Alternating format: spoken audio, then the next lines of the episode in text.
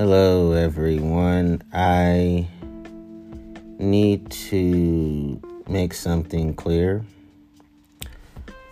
I am not totally against mainstream pornography companies because to paint all of them as ruthless is disheartening, distasteful, and disdainful.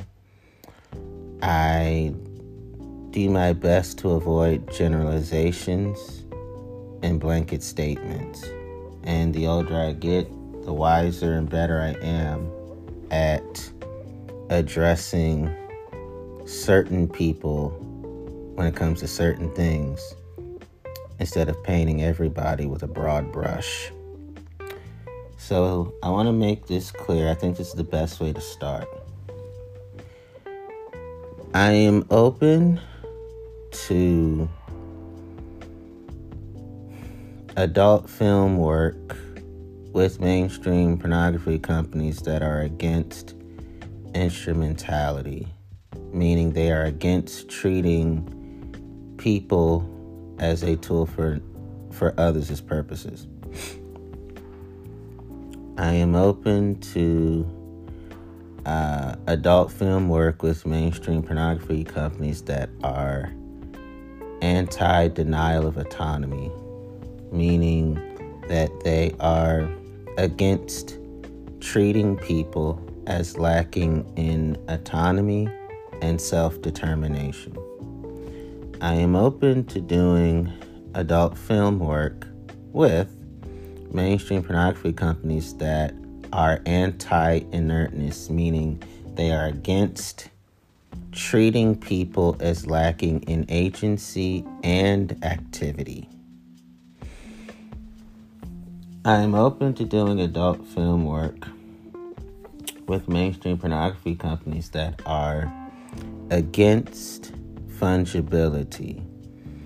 They are anti treating people as interchangeable with parentheses other objects. I'm open to doing adult film work with mainstream pornography companies that are anti violability, meaning they are against treating people as lacking in boundary, integrity, and violable. They are against treating people as some things that are permissible to break up, smash, break into. I'm open to doing adult film work with mainstream pornography companies that are anti ownership, meaning they are against treating people as though they can be owned, bought, and sold, such as slavery. I am open to doing adult film work with mainstream pornography companies that are anti denial of subjectivity, meaning they are against treating people as though there is no need for concern for their experiences and their feelings. I'm open to doing adult film work with mainstream pornography companies that are against objectification. They are anti the act of treating people as objects and as things.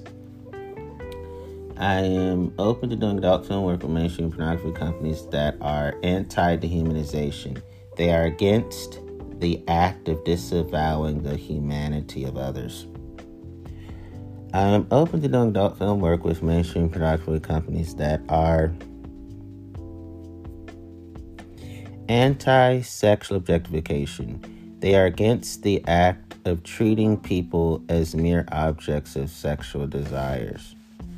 I'm open to doing adult film work with mainstream pornography companies that are anti self objectification, meaning they are against the objectification of oneself. I'm open to doing adult film work with mainstream pornography companies that are anti reification. They are against the objectification of social relationships. Um, I'm open to doing adult film work with mainstream pornography companies that are anti reduction to body. They are against the treatment of people as identified with their bodies and their body parts. I'm open to doing adult film work with mainstream pornography companies that are anti reduction to appearance. They are against the treatment of people primarily in terms of how they look and how they appear to the senses. I'm open to doing, I'm open to doing adult film work with uh, mainstream pornography companies that are anti silencing. They're against the treatment of people as if they are silent, lacking the capacity to speak. I am open to doing adult film work with mainstream pornography companies that are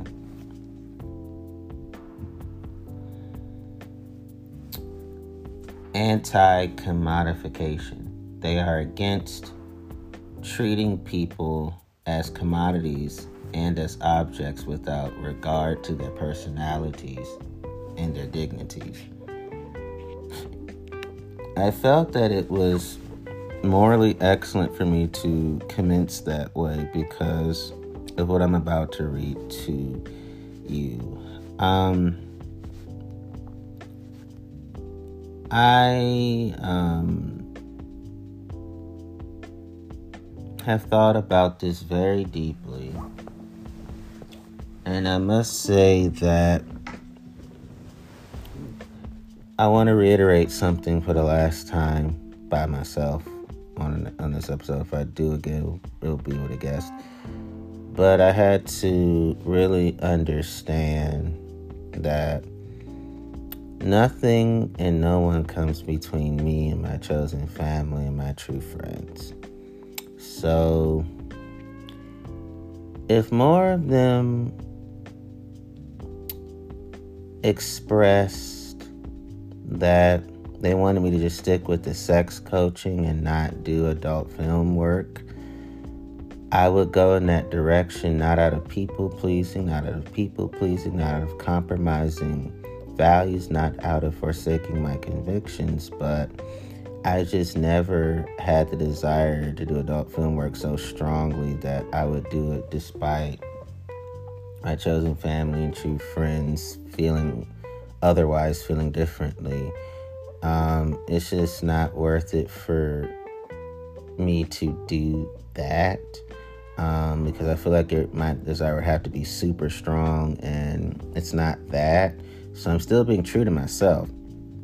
And I also discovered that I can explain, I can explain, like I'm explaining to you, explain to them that, hey, um, survivors of compound sexual assault, like I am, some of us want to see sex treated no differently than ceramics, paintings, uh, sculptures, for example, um, we want sex to be presented in from the standpoint of inner beauty and to maximize the inner beauty component of sex and it's like an unorthodox way of presenting sex from a um, a a compassionate masterpiece way.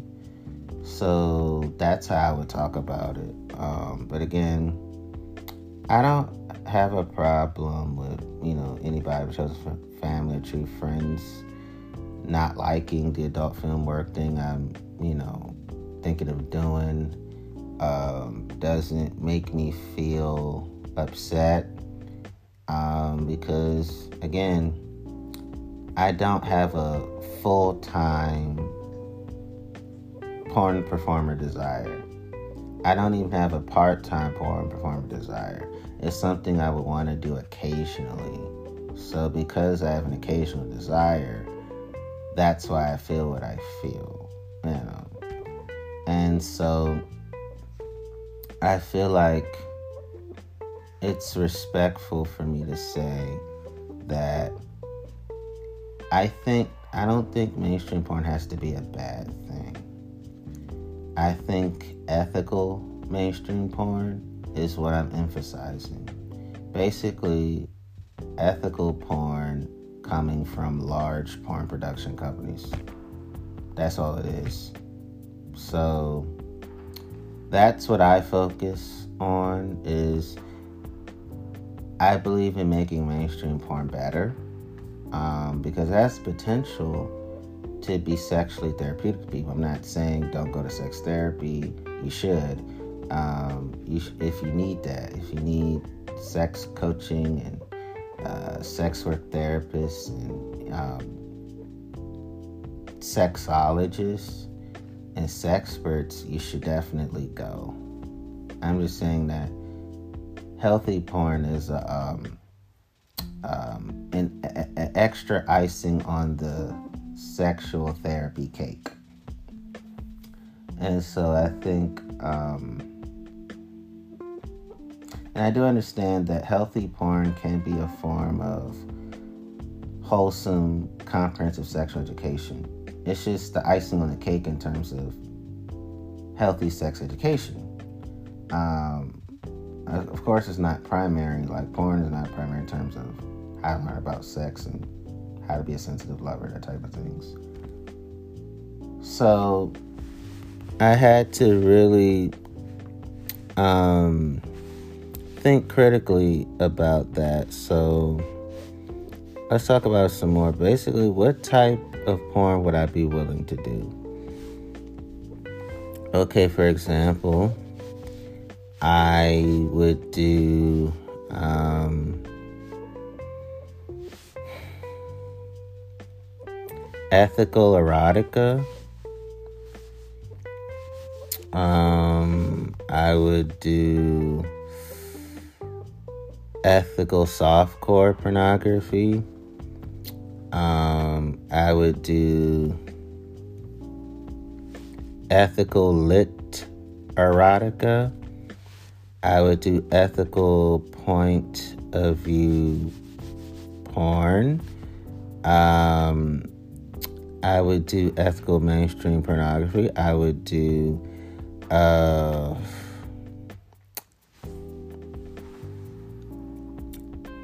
ethical bespoke porn. Um, I would do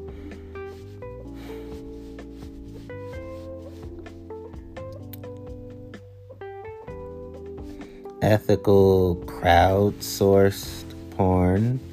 Um, I would do uh, ethical feminist pornography. Uh, let's see here. I would do.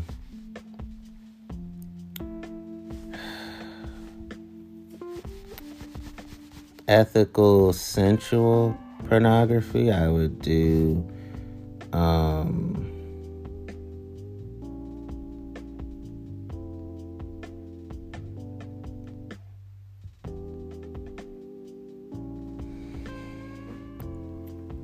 I would do ethical kinky porn, ethical rough, ethical rough sex porn, ethical BDSM porn. Um,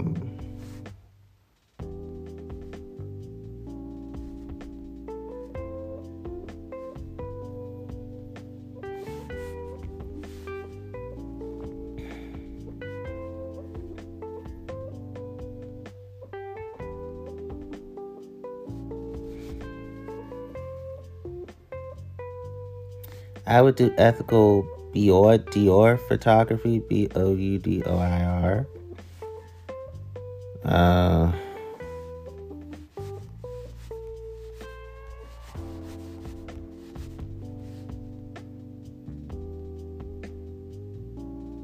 ethical X rated. I would do that. I would do ethical.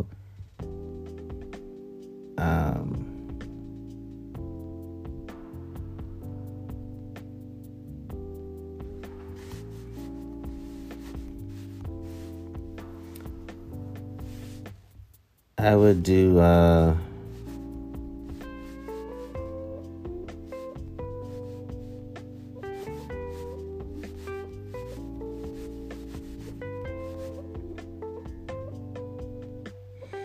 Now, definitely ethical hardcore pornography for sure.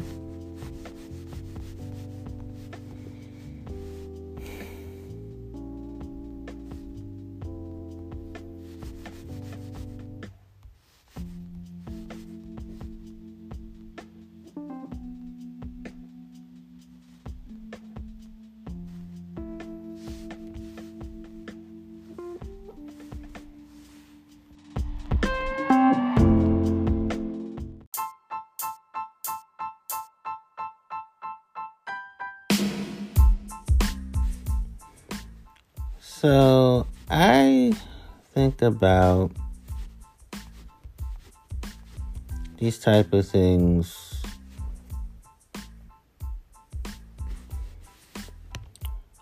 From a rational point of view. Like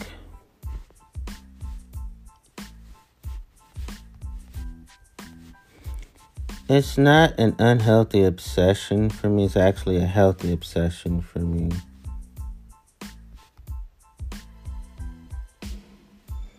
I would do ethical virtual sex, ethical sexting, ethical camming, ethical cyber sex, ethical virtual reality sex, ethical VR porn using a VR headset, ethical long distance sex toys, ethical online role playing, ethical online sex games. Um, yes, I would do ethical virtual porn. Um,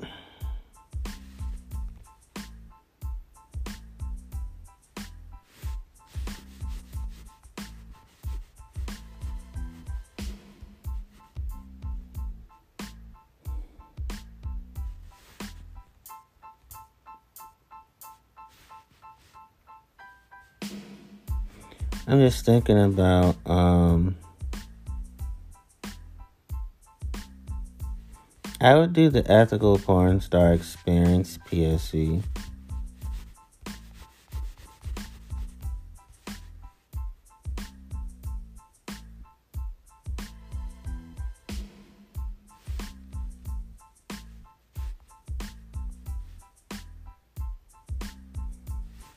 Hmm.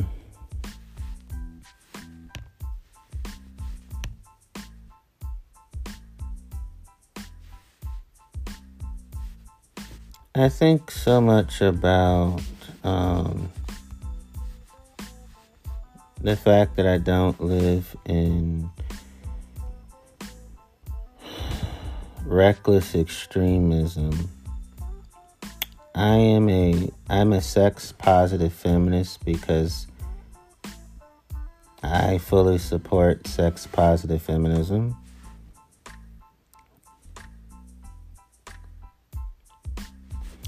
I am an ethical slut.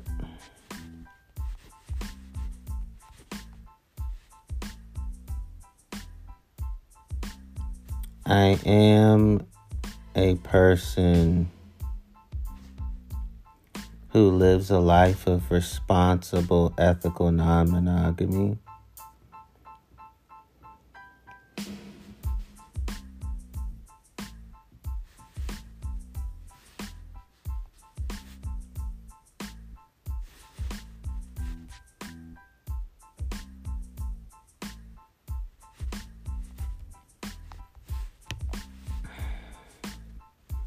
I, I am a person who practices ethical polyamory.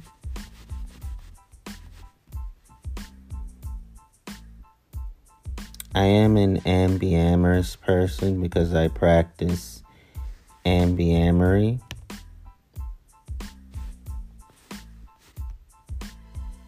I'm a person who does um,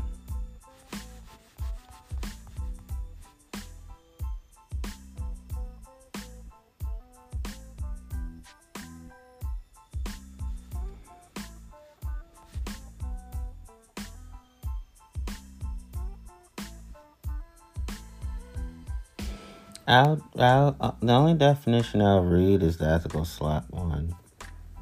Because I know that causes people's attention to be the most. Uh,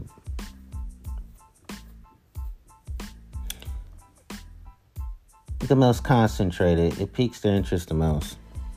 I'm an ethical slut because I am I am wholesomely and openly non-monogamous and I view nutritious nurturing sex as a damn good thing for all adult parties involved with me.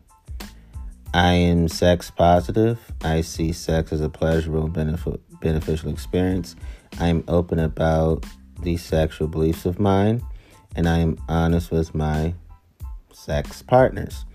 I do not lead them into believing that our physical intimacy and our sexual intimacy can lead to anything else. Um, I live a wholesome, non monogamous lifestyle slash lifestyle that is honest and considerate of other people, uh, other people's feelings, and my lifestyle slash love style does lead to um, inner beauty growth and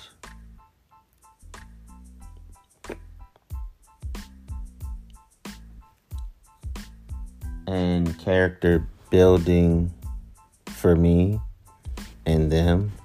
I am interested in multiple sexual partners, so that's what all that means.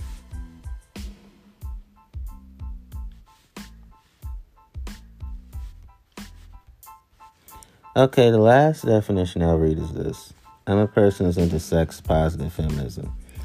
I fully support the idea that women's sexual freedom is an important component of their freedom in general. Um, academics and non academics like me in the subject cover many elements of female sexuality, including teen sex, prostitution, transgender issues, and the female role in BDSM. Um, I've always um, had mixed feelings on teen sex. Um, I feel like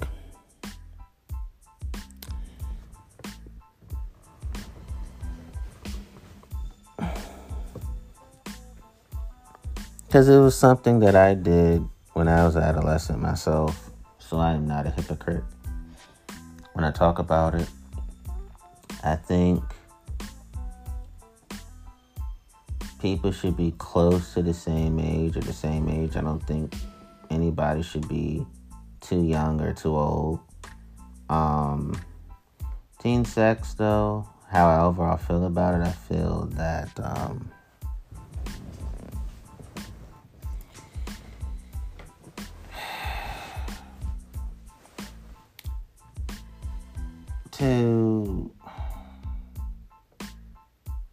and I'm choosing my words carefully. I think teen sex can be done ethically as long as there is comprehensive sexual education, um, that there is that they have healthy understandings of sex, you know and, and you know my motto on sex. Um, I believe in sex positive parenting because I'm a sex positive parent, parental figure. I value um, sex positive uh, f- families, and that's what I want to help create because that's what I value. But the reason why I'm saying it be ethical because I recognize that teen sex cannot be completely eradicated because human nature is itself. So instead of saying they should never do it at all, it's like, no. At teens with other teens and the age bracket makes sense. Okay. Um, but we don't I also don't want them to grow up too fast. You know, I think that's important to think about. I don't want teens to grow up too fast or be grown too soon.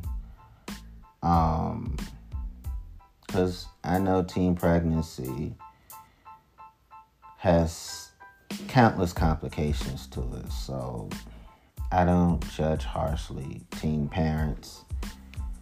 Um, I know that's something that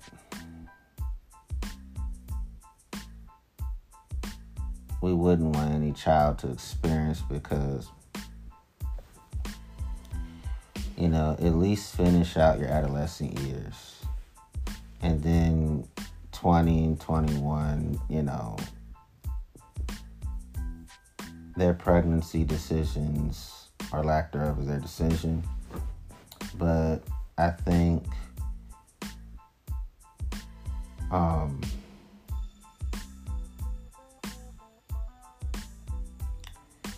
I definitely value, as you know, safer sex, safe sex. I'm like, if teens are to do that, make sure that they are birth controlled and it's not um, excessive, but there's no malnutrition either. And I found that middle ground on teen sex for real. Um, I don't want people having sex too young and um, I also don't want them to be with anybody that's too much older than them. So that's how I feel about the subject because you know I um I look back my own experience and the teen sex I was having was because of the results of compound sexual assault. But that's not every teen's teen sex reality. So I don't make my traumatic experiences blanket statements for everyone's sexual ethics. Um, but it does help to well inform that I can. I'm not a Puritan, but I'm also not a sexualized version of Live Fast and Die Young either. I avoid both extremities, sexually speaking. So I'm encouraging healthy sexual ethics. I'm not telling people to have sex. I'm not telling people to not have sex. Because both are not my responsibility, not my duty, not my job. But I tell people if you're going to do these things, this is how these are healthy ideas to how to go about it. Because you all know I'm not the sex police. I'm not the private life police. I'm not the body police. I'm a body positivity, sex positivity, kink positivity, consent positivity, prude positivity, slut positivity type of person. So it's like, a, you know, yes, teen sex is a complex subject. I get it. Um, you know, I, I want them to do well in school and graduate and live out their careers and, you know, grow into their full independence and not have to make adult decisions all the time and as a as a minor, as a child. Um, I get all that. So those are my views on this subject. I, I know that people heard that and go, "We have to hear what Antonio's got to say." So, in general, sex positive feminists like me, we are against laws and the barriers that aim to control consensual sexual activity Sex positive feminism is my being connected to the sex positive movement, which I'm a member of, and I share many of its values of sex is fundamentally healthy and pleasurable. I do. Uh, my sex positive feminism is also called my pro sex feminism, my sex radical feminism, and my sexual liberal feminism. My main argument behind sex positive feminism that I know that women should be free to have sex with whomever they please, something that men I believe to be able to do with considerably less stigma because of our toxic, hyper masculine global society. So, let's talk about this. So,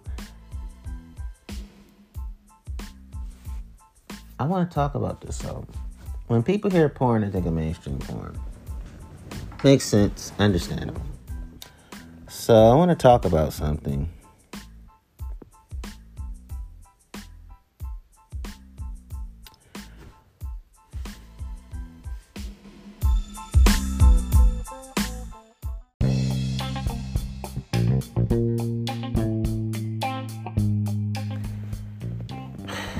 Okay, so I'm gonna just um,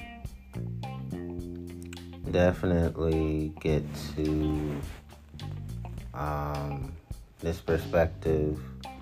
So, what it means to be heteroflexible, right?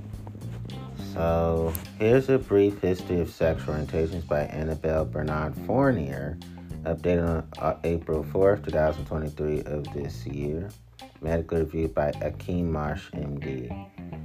So, I'm a I'm a hetero flexible person. I just found out last night because I'm still researching my feelings and my um, necessities as a human being. So my hetero flexibility describes my sexual behavior. I identify as straight but sometimes I do have sex with people of the same sex. And sometimes I have sex with people who are non binary, trans, even. Um, so, some research indicates that as much as 15% of the US population, which I'm a member of, identifies as heteroflexible. So, that would be me. I'm a part of that population, that demographic. So, my heteroflexibility is emerged as a term to describe people like me who, yes, I identify as predominantly straight. Yes, I am mostly heterosexual. And I am pansexual. I'm the kind of pansexual that is mostly straight. But sometimes I um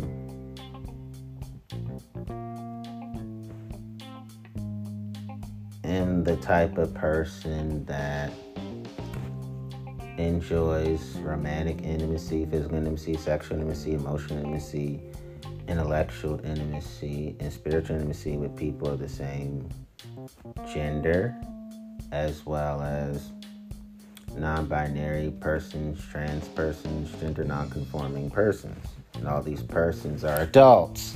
Um, I know the term can be controversial as some suggest that it contributes to bi erasure and bi invisibility. My heteroflexibility is complement it complements uh, gender and sexual diversity. So I don't do invisibility. I don't do erasure. I would suggest that such claims minimize the identities of those who use the hetero flexible label. No, I don't minimize anyone's full humanity. It's one of the hell no nos of the human rights movement that I'm a part of. Um, LGBTQI plus orientations from the late 19th century to recently, American culture recognized only two possible sexual orientations straight and gay slash lesbian. By the way, heterosexism is fucked up, heteronormativity is fucked up, cisnormativity is fucked up, cissexism is fucked up.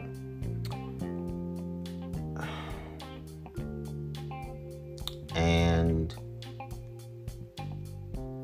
black and white thinking towards sexuality, sensuality, eroticism, biology, and romance are all fucked up too. It says this also held true for the main man slash woman gender binary aside from the idea of two spirits from indigenous and other cultures where gender fluidity was more accepted.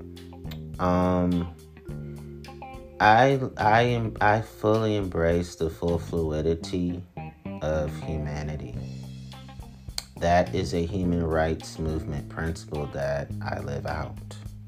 It says visibility and representation of bisexuality, pansexuality, other queer orientations have expanded the range of sexual orientation, identities, and knowledge in quote unquote mainstream American uh, culture.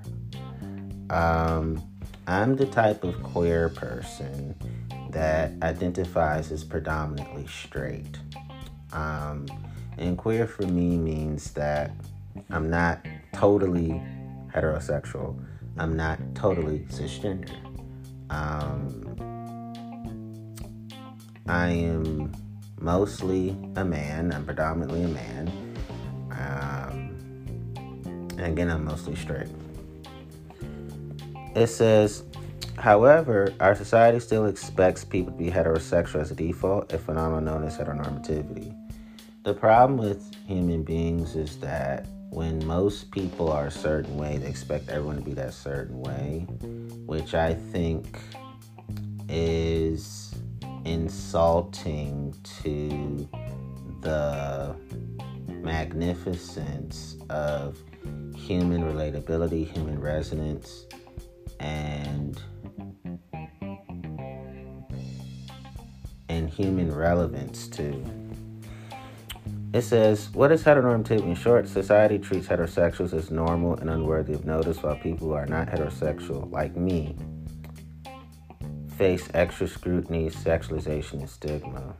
I am still the type of person, I always have and always will be. I never saw gender and sexual diversity is a bad thing. Even when I was a devout Christian kid at the age of five, growing up in organized crime and spending a lot of time with LGBTQ plus individuals, I didn't know I was one of us until much later in life. But, um, you know, I never saw people not heterosexual as sinful, going to hell. I never felt that way. And I never felt that people who were not cisgender were sinful, going to hell. Never felt those ways, never have, never will. And it's amazing, pleasantly speaking, because I grew up in a um, queer phobic crime world, but I never allowed those feelings to be my feelings, never have and never will.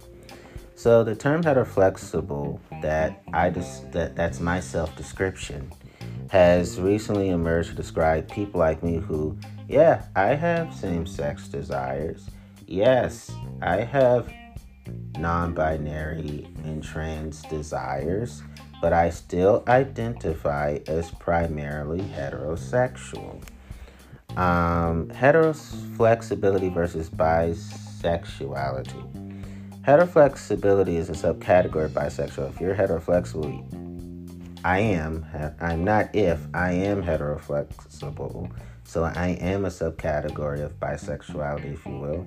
That means that I am I am primarily straight, but I'm open to sex with people of the same sex and non-binary sex and trans sex and gender nonconforming sex. Um, I am mostly attracted, predominantly attracted to women, but I have secondary attraction to men. And thirdly, I have attraction to uh, gender nonconforming, non binary, and trans persons. Then it says the history of heteroflexibility. To understand what this label means, it might be helpful to understand its history. Sexual orientation categories appeared in the late 19th century with the invention of the words homosexuality and heterosexuality.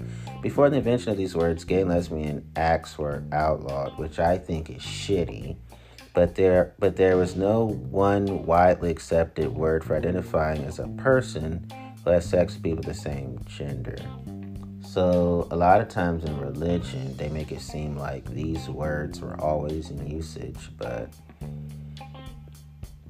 it wasn't till centuries later that people came up with those words. Plus, there was no concept or sexual orientation in biblical times, in Quran times, in Torah times, and Bhagavad Gita times either.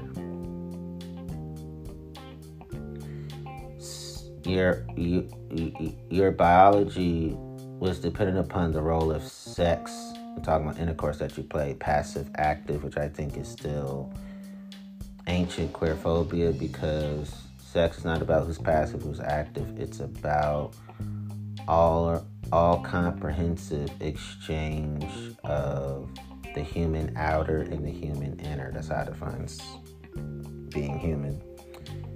Uh, sensually, erotically, and sexually speaking, and romantically speaking.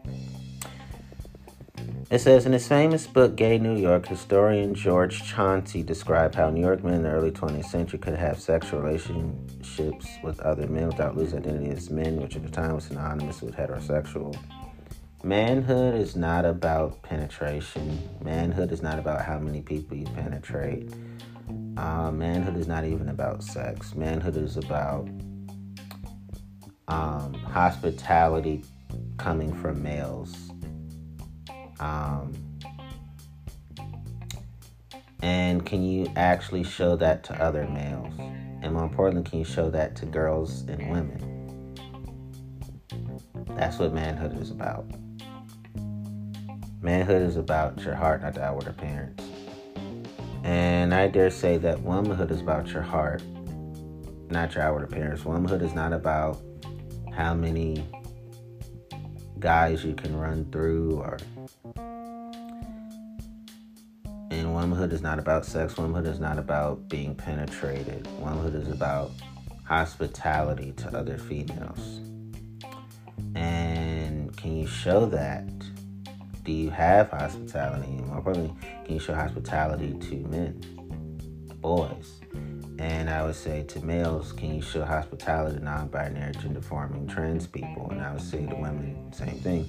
Can you show hospitality to non-binary, trans, gender non-conforming people? Because your orientation is not about your gender. Your orientation is not about your sexual behavior at all. So men straight, women straight should not always go together because not every man is straight and not every woman is straight. Not every person is cisgender. So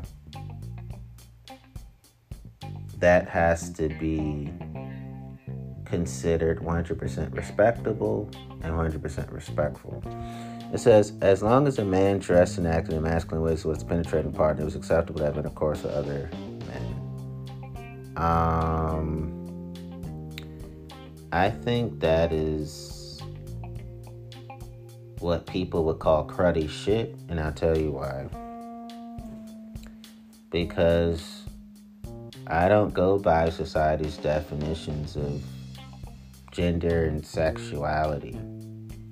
Because why is manhood all about being a brute, and why is womanhood all about being a chattel slave? Why is manhood about enslaving? And why is womanhood all about enjoying victimization? So there's a, there, so those are forms of misandry, misogyny, and queerphobia, to be quite honest says men who acted in feminine ways and were the receiving partner were called fairies rather than gay. It was all about gender performance rather than attraction. To me, why why the demonization of girls and women and why the God complex towards men and boys. The idolatry just keeps worsening and worsening. This this idol worship is why jackasses are jackasses. Mm. As the 20th century moved on, however, ideas of heterosexuality and homosexuality took hold as identities.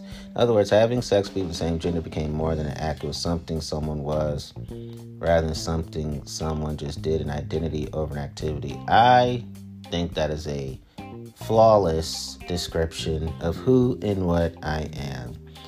I do who I am. My activity is my identity.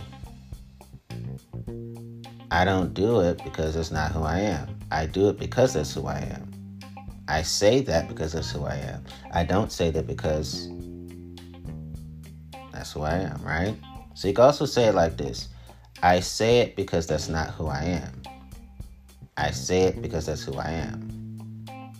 That can go both ways, right? Depending upon who what you are. Another way of saying it, I don't say that because that's not who I am. I say that because that's who I am. I don't do that because that's not who I am. I do that because that's who I am. I don't think that because that's not who I am. I do think that because that's who I am. I don't feel that because that's not who I am. I do feel that because that's who I am. Then it says these categories have been more or less flexible throughout the last hundred years. The 1960s, 1970s were looser in terms of sexual experimentation and identity, while the 1980s, 1990s saw a return of clear, rigid boundaries around the action that are acceptable from heterosexuals and LGBTQ plus people and cisgender people. Rigidity is why people are fearful of gray areas. You have gray areas in sexuality, sex, romance, biology, physicality, and psychology, and sensuality, and eroticism.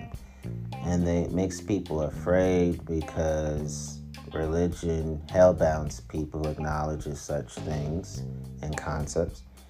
And a lot of times people want to people hate nuance because nuance requires thoughtfulness.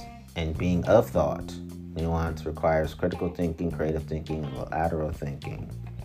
And just, we live in an intellectually lazy society. We don't live in an intellectually courageous society it says heteroflexibility today. In the past few years, social scientists have seen a return to flexible notions of what it means to be heterosexual. Research from 2018 by social scientists Carrillo and Hoffman suggests that men who have an occasional attraction to and slash or sex other men are able to expand the category of heterosexuality to include their behavior. So I have occasional attractions to men, um, and I occasionally have sex with other men. Occasional attractions to non binary, transgender, non conforming people. And um, I have occasional sex with non binary, trans, and gender non conforming people too. It says mostly they do this in terms of denying their attraction to men. I don't do that because it's pointless and meaningless for me to do so. And talking about sex with men is only for pleasure when women are unavailable or as a perversion. No, I don't use men for pleasure. Um, if I have sex with someone, it's because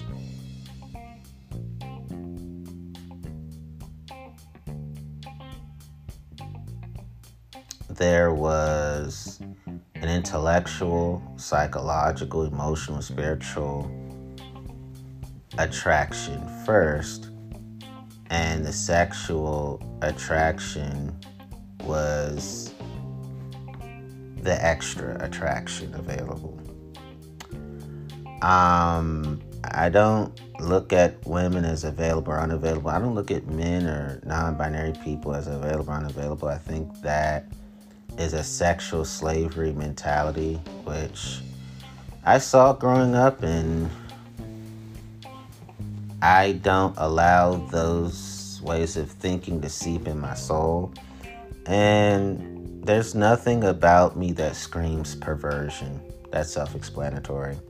Then it says this research concluded that instead, of switching to a bisexual identity, these men changed definition of heterosexual to include occasional attraction or sexual acts with men. I uh, I agree with sexual orientation expansion and inclusion and belonging and hospitality. So I love that. Something that sounds a lot like the early 20th century New Yorkers that Chauncey studied, which I think is outstanding. So as long as these men maintain that they're not, you know, says as long as these men maintain that they're not inherently attracted to men and behave in typically masculine ways, they mentally retain their, their heterosexuality and privilege. I don't do that. I don't treat my sexual desires, sensual erotic desires, as a privilege because that's still dangerous to LGBTQ plus people like myself. And I don't do typically masculine. I do me. I do myself. Um, people can put who I am in categories all they want to. I don't box myself into any kind of box. Um, I am inherently attracted to women. I'm inherently attracted to men. I'm inherently attracted to non binary, trans, gender non conforming people. I am the most inherently attracted to women, though. And because I identify as mostly predominantly a man, I would be put in the major, um, the mostly masculine category, which it is what it is. Um, it's just that my way of being masculine has nothing to do with being beastly at all whatsoever. I'm definitely feeling, I'm not unfeeling. Um, heteroflexibility as an orientation. Heteroflexibility as an orientation is akin to categories 1 and 2 on the Kinsey scale, with 0 being exclusively heterosexual, 6 being exclusively homosexual. However, because it involves attraction and, and slash or acts of people of the same sex, some critics argue that heteroflexibility is just another word for bisexuality. So, because I'm pansexual, I do have some bisexuality. I'm, I'm honest about that. It's just that I would put myself as a three and a four. No, four. No, no, no. I would put myself as a between three and four in terms of the Kinsey scale, three or four. Um, some people will say heteroflexibility is another word for bisexuality. Some don't. Either way, I'm not gonna fight or nor debate nor argue with anybody about who and what the fuck I am. Then it says some suggest that some people might choose heteroflexibility as a label as a way to minimize stigma. Um, I believe in destroying stigmas. That's one of my definitions of fun for myself. It says the research by Carrillo and Hoffman highlights a key difference between bisexual and flexibility for some people, which is aimed at heteroflexible people sometimes claim they're not usually attracted to people of the same gender. I am.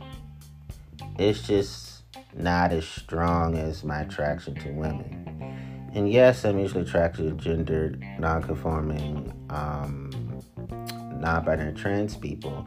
It's just that I am the most usually attracted to women. So this does raise interesting questions, I know. It says having sex without attraction, something I never do.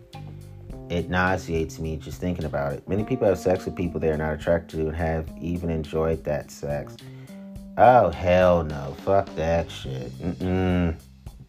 If you don't turn me on, you don't get any of my goodies from the goodie bag. It says it could be for many reasons. They hired a sex worker or they had sex with a available partner exclusively for their own pleasure, for example. To me, that is sexual egomania.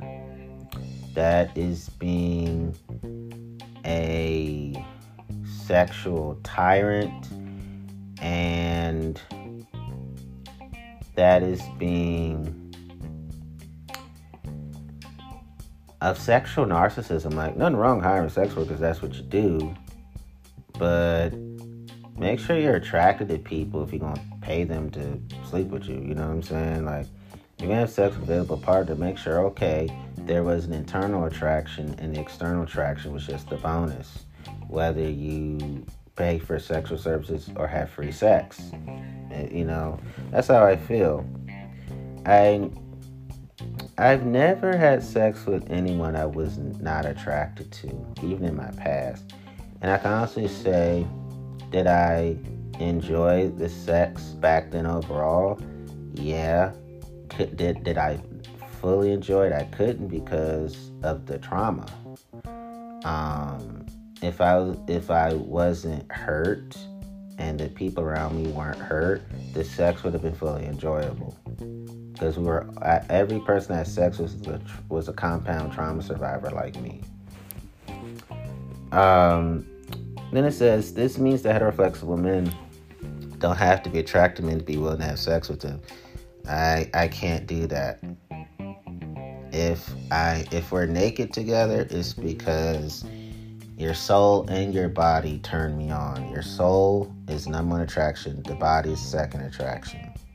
So I am willing to have sex with people I'm attracted to. I'm not willing to have sex with people I'm not attracted to. It says, but in some cases, they could also be denying their attraction to avoid the label of gay, lesbian, or bisexual. I used to do that when I was much younger out of my religious upbringing and um, cultural upbringing. I don't anymore. It says, it's difficult for scientists to separate the two as that will require access to a person's most private thoughts. Yeah. I value sexual privacy, sexual confidentiality. Not just value privacy and confidentiality overall, because these are all human rights. It says, What makes someone gay? Some people think that one instance of same gender attraction or sex makes someone gay or a lesbian automatically.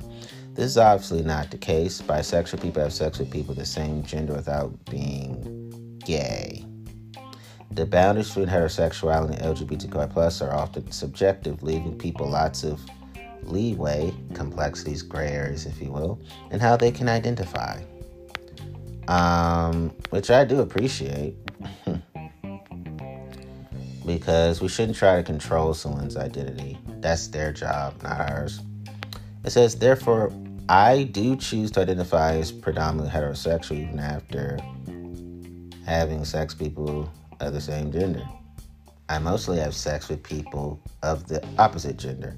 I know that same gender, opposite gender, it can be a sense of warfare to people, like enemy,zing, but with me, most majority of my sexual partners are women. Um, it says this is why social scientists have created the following categories for talking about sexuality: sexual orientation, identity, what you call yourself, sexual behavior, what what you do, sexual attraction, who you are. So what I call myself and what I okay, so what I do and what I'm attracted to it are, it are the results of what I call myself. I do this because I'm attracted to this because this is my self description. It says these three things can and often do show different patterns among individuals throughout each person's life course. Yes, so every heteroflexible person, every person would describe themselves diversely. And that's beautiful in and of itself inherently. It says, Why some find the term uh, controversial? Some critics question whether people can have sex with other same sex can claim to be heterosexual. I think so. It's about what you're mostly attracted to. What are, like, what fantasies do you have uh, the majority of the time? That's the compassionate concentration. Says one common criticism of the term heteroflexibility is that it perpetuates bi erasure by invisibility. Again, gender and sex diversity is visible, and more importantly, gender and sex diversity belong. So such criticism suggests that people are identifying as heteroflexible because they're uncomfortable being called bisexual or pansexual. I call myself pansexual, so if I was called pansexual, I'm not uncomfortable. I'm not called I'm not uncomfortable being called bisexual because at one point that was my self-description. So if I call myself that, I'm not uncomfortable with other people calling me that. So It says some suggest that the level of heteroflexibility can give people the comfort to explore same sex attractions. Yes! Enough said. This, however, can leave those who describe themselves as heteroflexible feeling that their identity is less valid, only a step in the journey towards embracing the queer label. You already know, even though I'm mostly straight and mostly a man, I'm queer, I'm pansexual.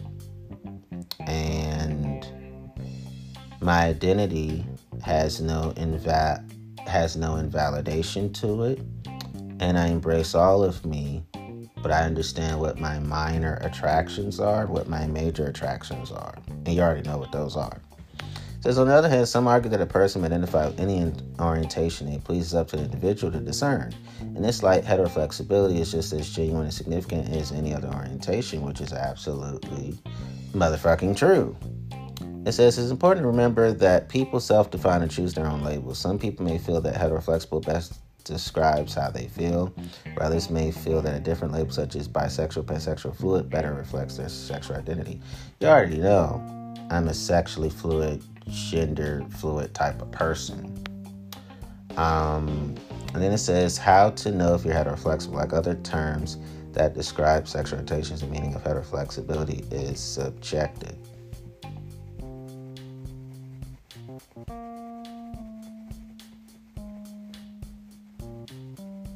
It might mean something different to you than it does to another person.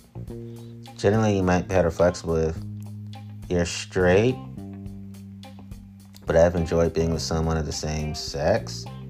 That's me. You prefer the opposite sex, but you felt attracted to people on the same sex on a few occasions. That's me. You know that I'm not 100 you know you're not 100% straight but queer bisexual don't seem to fit your orientation exactly. Well, I'm not 100% straight. Um, queer and pansexual is my secondary orientations. Heteroflexibility is my number one orientation. So that's true. You you you'd be with someone in the same sex in certain situations Yes, that's me. Um, you prefer the opposite sex, but you like to experiment with people of the same sex. That's me.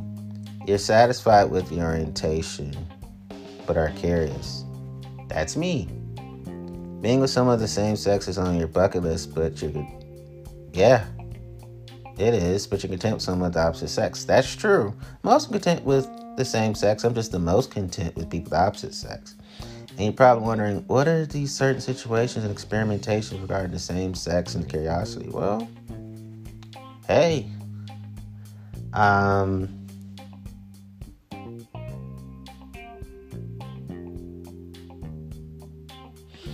I would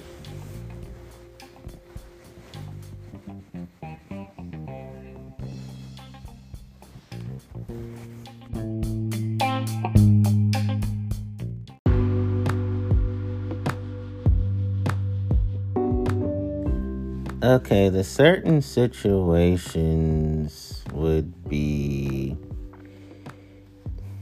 sex clubs, BDSM clubs, and gay bathhouses. Um, as a child, and even as an adult, whenever I did do think of marriage, I think I prefer to marry a woman. Um, and have a woman as my life partner. Um, at the same time, if my heart was to marry a man or have a man as a life partner, I'm not going to turn them down. Even if I meet men I'm attracted outside of sex clubs, BDSM clubs, and gay bathhouses, I'm not going to turn them down sexually. I'm not going to turn them down romantically, you know. But you know, that's just certain certain situations I feel comfortable, you know, with men, but I'm most comfortable with sex and romance when it comes to women.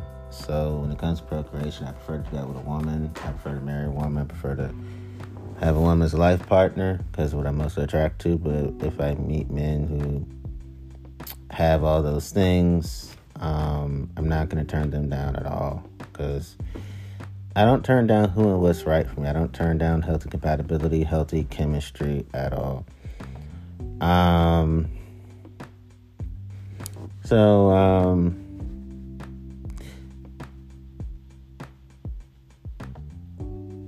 I meet women attracted to inside of sex clubs, outside of sex clubs, predominantly, mostly. Um, here we go. It worked from, very well. Ultimately, heteroflex was just one way to describe someone who does not identify as entirely heterosexual. You already know that's me. Labels can be helpful in some ways. They may help people learn to embrace their own identity and find a community of support, for example.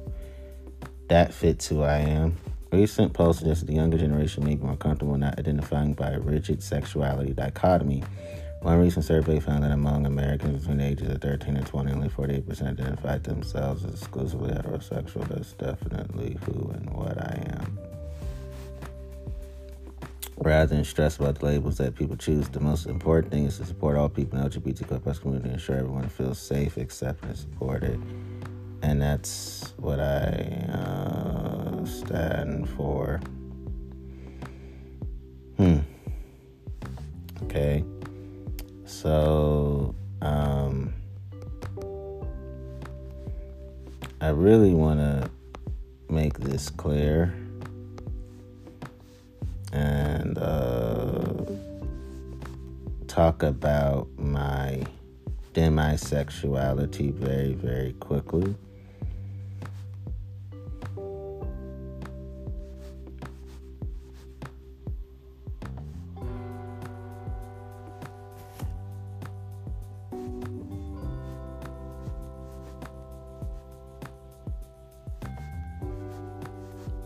So I'm the type of person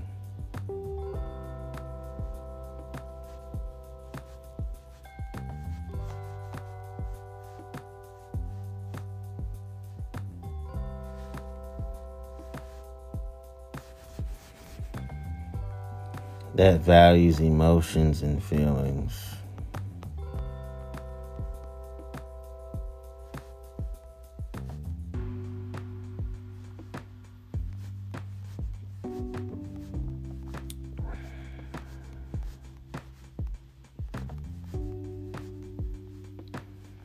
I don't feel sexually attracted to people unless I've gotten to know them. Like I could feel a hotness, but the sexual attraction is not fully set in stone until I've known you. It takes me a while to develop feelings of attraction to someone. I prefer to take my time getting to know another person before getting involved romantically and sexually. Um, I do enjoy emotionally healthy casual sex and emotionally healthy friends benefits relationships, but casual sex without emotional health, I don't enjoy that. And friends benefits relationships that are without emotional health, I don't enjoy that. I just don't. Um,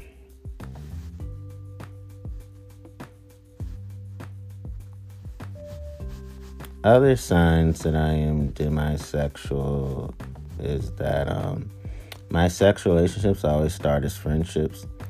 I become more attracted to people I'm involved with the longer I know them. It is a characteristic of my demisexuality.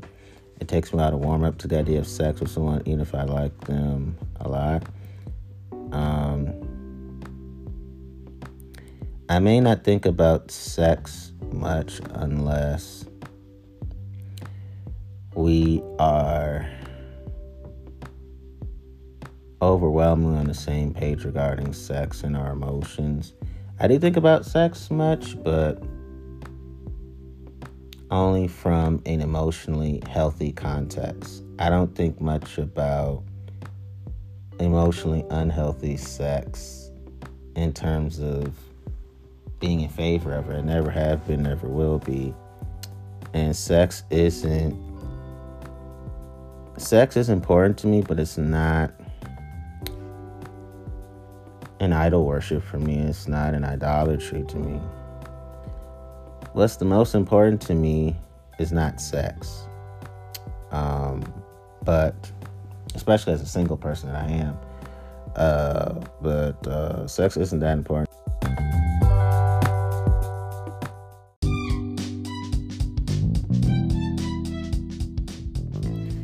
Uh, but as a single person, but sex isn't that important to me from a make it my God standpoint. No, the most important thing to me and my single living is being a well balanced, well rounded, well adjusted, well unified, just right, not too much, not too little type of person. That's what's important to me. Sex is not important to me from a societal standpoint, but it is from an inner beauty standpoint. So.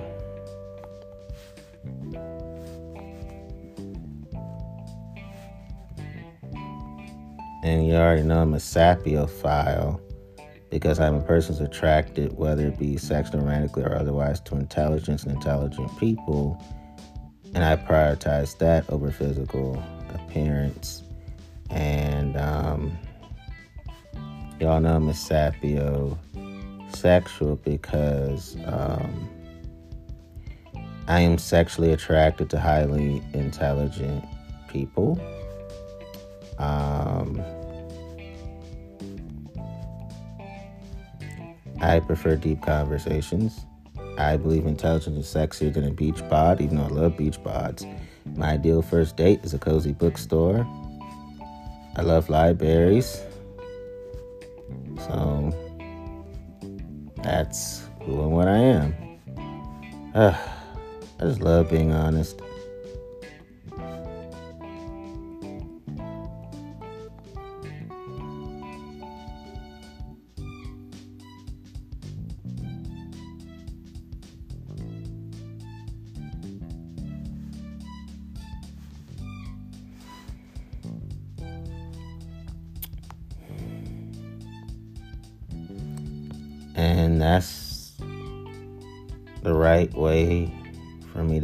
Conclude this episode.